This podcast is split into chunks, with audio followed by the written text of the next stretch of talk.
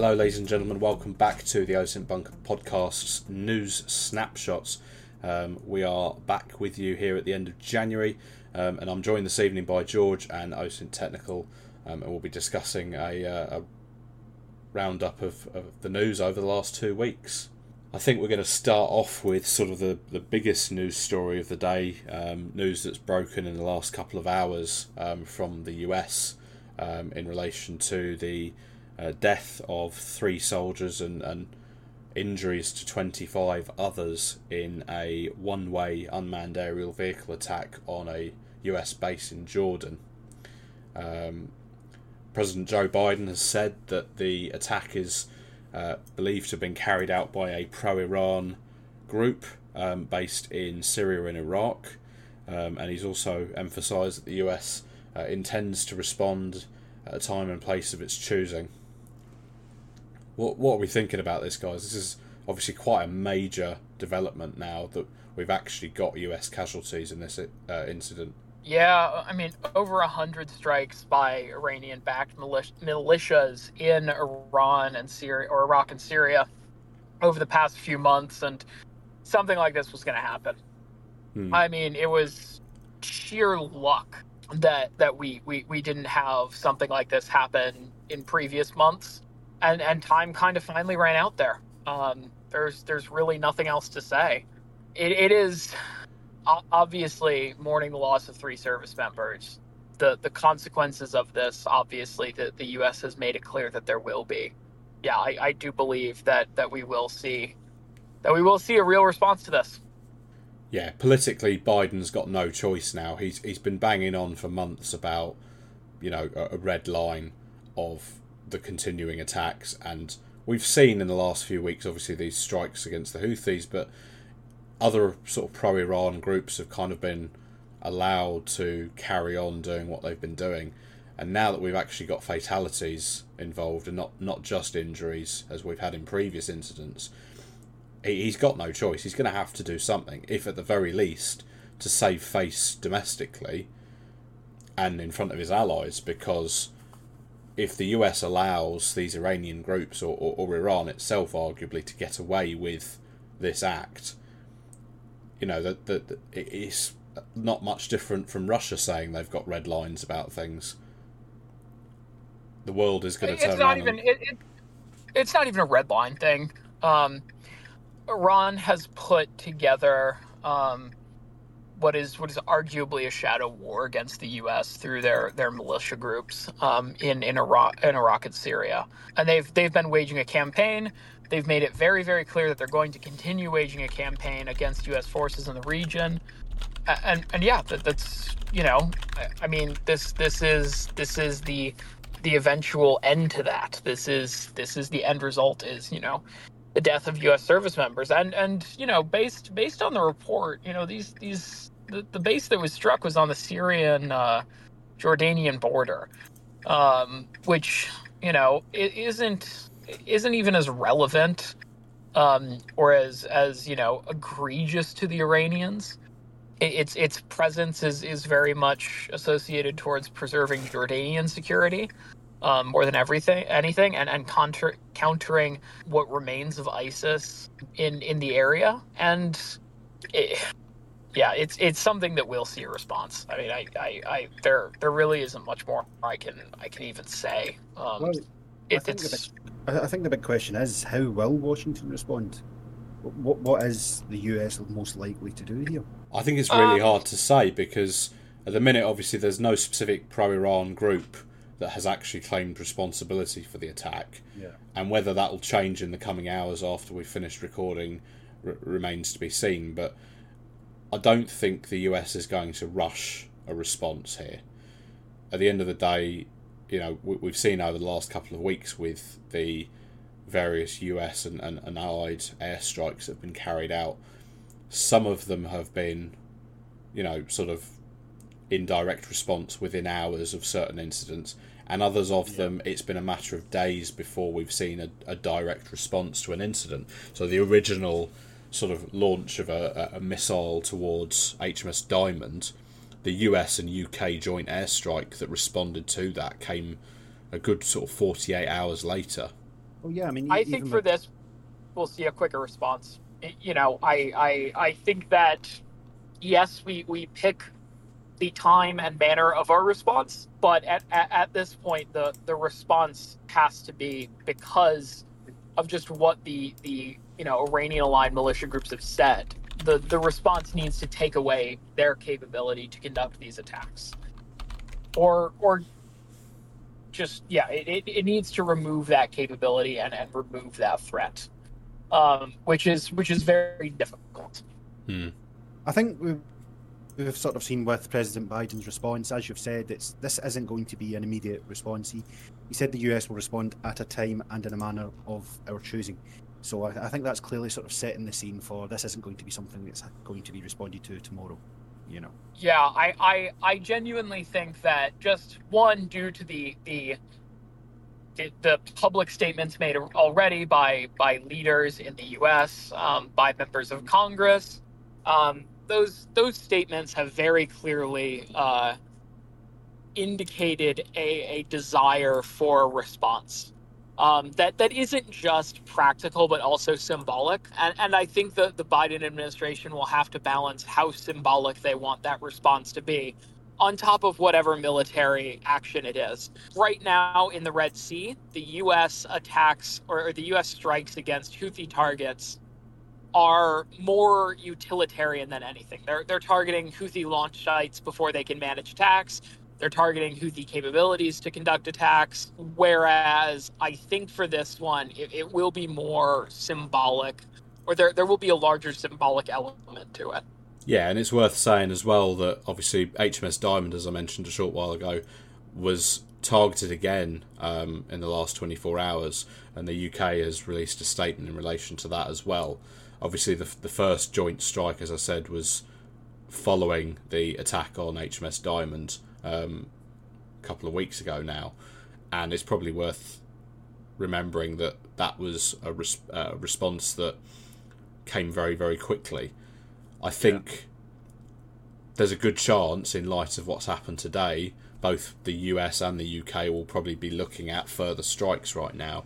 Whether that ends up being Iraq and Syria, um, Iranian backed groups, or elsewhere, obviously we'll have to wait and see. But it's worth saying that, unlike with the strikes on Yemen, the UK has assets a lot closer to Iraq and Syria should a response be coming imminently. I- would add that there does seem to be a small aversion to directly connecting the uh, the events ongoing in Yemen right now with with what's happening in Iraq and Syria. Um, though though both groups um, are directly uh, supported uh, and backed by Iran, um, they they kind of have different goals um, and, and and different stated campaigns of achieving those goals. Do we do we want to touch on Ukraine real briefly? Yeah, go for it. Okay, uh, and and so so I wasn't here unfortunately for the last uh, news update, so I will be the one to, to touch on Ukraine this time. Um, as as as John probably tears his hair out over in the corner. What is there in the last month that I haven't talked about yet? The Russians continue to basically just throw material at Ukrainian lines, crossing open fields into Ukrainian ATGM ambushes, and and you know that that continues to be a, a massive issue for them as they take fairly horrendous casualties. To be honest, I, I don't think there's another another appropriate term for what's happening to the Russian assault groups that are that are sort of conducting these missions. Um, they're they're just running into into withering Ukrainian fire. But on the note of withering Ukrainian fire, uh, it's been now a month since the U.S. has delivered or, or or put together its last aid package, and has been unable to put together one since then, um, due to the lack of reallocation of funds and what may be the unwillingness or lack of capability uh, of the, the, the executive branch to pursue other methods um, to, to gather funds for uh, uh, Ukrainian weapons. I, I truly do believe that right now European countries are handling the bulk of the planned delivered weapons for 2024. Um, Germany announced a seven and a half billion euro program uh, to provide Ukraine with a significant amount of material, um, including armored vehicles, tanks, uh, and other weapon systems, including desperately needed engineering systems. That that will continue to backfill a bunch of Ukrainian needs, but but in the long term, the, the Germans have only announced the delivery of about 200,000 shells to, to Ukraine in 2024, which is under a thousand shells a day and that puts the Ukrainians still in a very, very hard position where they they have to be backstopped. And, and currently, they're using FPV munitions to, to make up for that gap, but but they really are are hitting a huge gap there. Additionally, uh, if you look at, at who has GMLRS stocks for the Ukrainian HIMARS, um, it's basically just the U.S. No one else has the capability uh, to to restock Ukrainian HIMARS. The the UK has a incredibly marginal capability to to replenish Ukrainian MLRS stocks. Um, but but short of that, the the crunch is going to be significant um, in in 2024, and and in my opinion, could could really cause the Ukrainians to take more drastic operation options and operations to to change the current operating environment. Yeah, and finally, I think we should probably touch on developments in the Red Sea. Um, we have already kind of alluded to um, the ongoing Houthi attacks, um, but I think it's fair to say that there was a particularly notable incident in the last uh, sort of 48 hours um, where an oil tanker was actually hit and caught fire. Um, and there was a joint effort by, I believe it was a US destroyer, an Indian Navy destroyer, and a French frigate um, to assist the crew of that ship with uh, firefighting. Yeah. Ten Indian Navy sailors with specialist firefighting equipment actually boarded the, the vessel. Um, the USS Carney, the French frigate Alsace, and I cannot for the life of me remember the Indian destroyer's name, but yeah, it was it was quite the operation. Um, the Houthis, I think, they stated the vessel was British and was targeted in response to American and British aggression. I think, um, but I think the, the vessel was also registered to the Marshall Islands, and it's as the operator of the vessel British Suntech? The the operator the operator is a large British corporation. Right. Okay, um, yeah. it, it was a uh, uh, Marshall Islands flagged, uh, yeah. Indian crewed, uh, British operated tanker carrying Russian oil products. Um, United Nations. Welcome, welcome to international shipping, everyone. Yeah. It's it's yeah, it's it's very diverse. Um, the yeah the the Carney I, I I'm aware that the Carney showed up and immediately provided firefighting help. Um, uh, from what I'm aware of, the ship had pretty much run out of firefighting foam, and the Carney was able to uh, to to provide it with with some additional firefighting foam to fight the fire. The the Indian Navy obviously um, was able to provide a damage control team to go on board and help physically fight the fire on board the ship. Um, I, I, know the French were on scene as well um, and, and participated in the in the um, firefighting efforts. This this really was a large operation to uh, save the vessel and, and was successfully done so. But yeah, well, even when rendering aid, the, the Carney was also fired upon, if I remember correctly. Uh, obviously, it, it, shot down the Houthi missile, but yeah, they were they were on scene both too. Uh... And the Carney is rapidly uh, tossing up a quite quite a kill streak really when when we consider how long it's now been deployed involved in this uh, ongoing fight. Um, whether it and some of the other US destroyers are going to need to uh, make port and uh, resupply ammunition in the in the near future remains to be seen. But I, I would imagine that's something the US Navy is probably going to have to consider fairly soon. How long has the Carney been out there? I want to say it was there before Christmas. Yeah. And I'm pretty sure it arrived with the um, the Ike strike group. Anything else we want to add quickly before we bring this to a close? Actually, I'll just I'll just circle back around. Um, how long has HMS Diamond been on station? So Diamond arrived. Um, she arrived before Christmas as well, because we thought she was swapping with uh, what was it, HMS Lancaster? Yeah, I want to say. Um, but HMS Lancaster hasn't actually gone home in the end, does she? She's still out in the Gulf. So we've got, I think it's two frigates and one destroyer uh, on rotation in the Gulf at the minute. And so I, I think the question is the, the Diamond is obviously making a, a number of intercepts. At, at what point will the the you know HMS Diamond have to, to circle back and, and you know come to a place where it actually is able to rearm it, uh, uh, uh, its VLSs Yeah. or I'd um, singular. imagine very soon. Um, the vessel obviously didn't sail with a full complement of Sea Vipers. They very rarely do. Um, and this is the third action she's been involved in. Yeah. I, I, I think she should be okay for the moment because, as, as you say, it's Yeah. only the third time she's actually fired at this point. And yes, although she doesn't carry a full missile load normally, I- I don't think we're anywhere near close to her running out at the moment. Whereas the Carney and, and some of the other US destroyers have been firing an awful lot over Yeah. the last few weeks and, and, and the last month or so. Um, obviously, Granted, the, I, I think the, the other question is is how many missiles is it fired during the engagement, um, and what what is the acceptable minimum number of missiles that it, it, it can have in, in the area? Because obviously, it's you know the diamond isn't going to stay around until it runs out of interceptors. no, exactly. Um, no. I, I think the advantage with Sea Viper, if I recall correctly, is that because of the guidance involved in it, unlike previous generation missiles where they would launch two missiles for each target to ensure that one of them hits, I think Sea Viper is advanced enough that the tactic is to only launch one.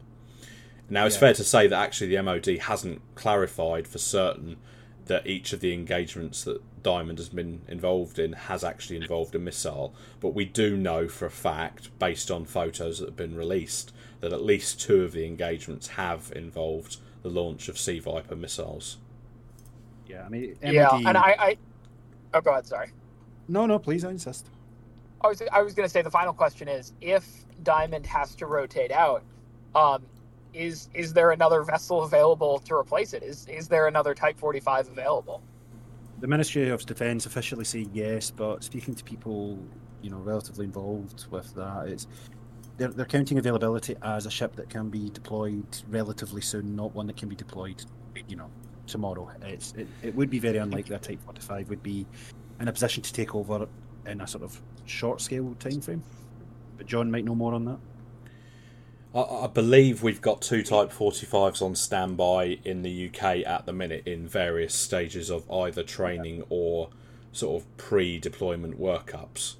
Um, I know at least one of the others is in long term maintenance, undergoing sort of a major overhaul. I think Yeah. realistically, we need to consider obviously, whereas the US have destroyers forward deployed to the likes of Rota in Spain um, and elsewhere, and therefore could rotate destroyers in and out far more quickly. Any UK rotation is going to invo- involve a Type 45 sailing from the UK through the Mediterranean into the Red Sea, which will obviously take time. Um, it, it's going to need the Royal Navy to sort of focus on the sort of bit more long term planning for this if if that's going to end up happening. And at the end of the day, uh, as I say, um, HMS Lancaster has now been out in the Gulf for a little while, and there was an expectation that she was going to rotate home when HMS Diamond arrived, but she's now remained in theatre. So it's entirely likely they may have to deploy two vessels at some point in the not too distant future in order to replace both Lancaster and Diamond. Well, Richmond's on the way there just now, if I remember correctly. I think Richmond's the one that arrived as well to join but- Lancaster, but I don't know if she's Right. actually At- at- um, at the same- engaged yet. Yeah, though though at the same time, obviously, a Type 23 has less of a capability to do what Diamond is doing right now in the Red Sea. Yeah, Yeah, I mean, it, it really does show the the weakness of only having six destroyers in the fleet. hmm. Yeah, I mean, even of the two of the three ships that the Ministry of Defence said were available, uh, Dauntless is currently docked down and Duncan is in uh, fleet time support period. So, I mean, neither are really particularly available either. Neither are currently armed, so not that that would take too long. Yeah, just it, it it takes that time to get sort of set back up. Yeah. Um, and also, if if you know, if one of the Queen Elizabeths were to um, deploy to the area, um, it would probably or, or possibly have to travel to the region without necessarily a Type 45 escort if if things hit during the wrong point in the rotation. Obviously, the U.S. would probably backstop with a Burke, but yeah. And I think on that note, in order to avoid technical having too much to edit, we are going to uh, call it a day with this episode. So, ladies and gentlemen, thank you very much for listening. Um, this has been News Snapshots from the OSINT Bunker podcast team, um, and we will be back with another episode giving you the latest news in a couple of weeks' time.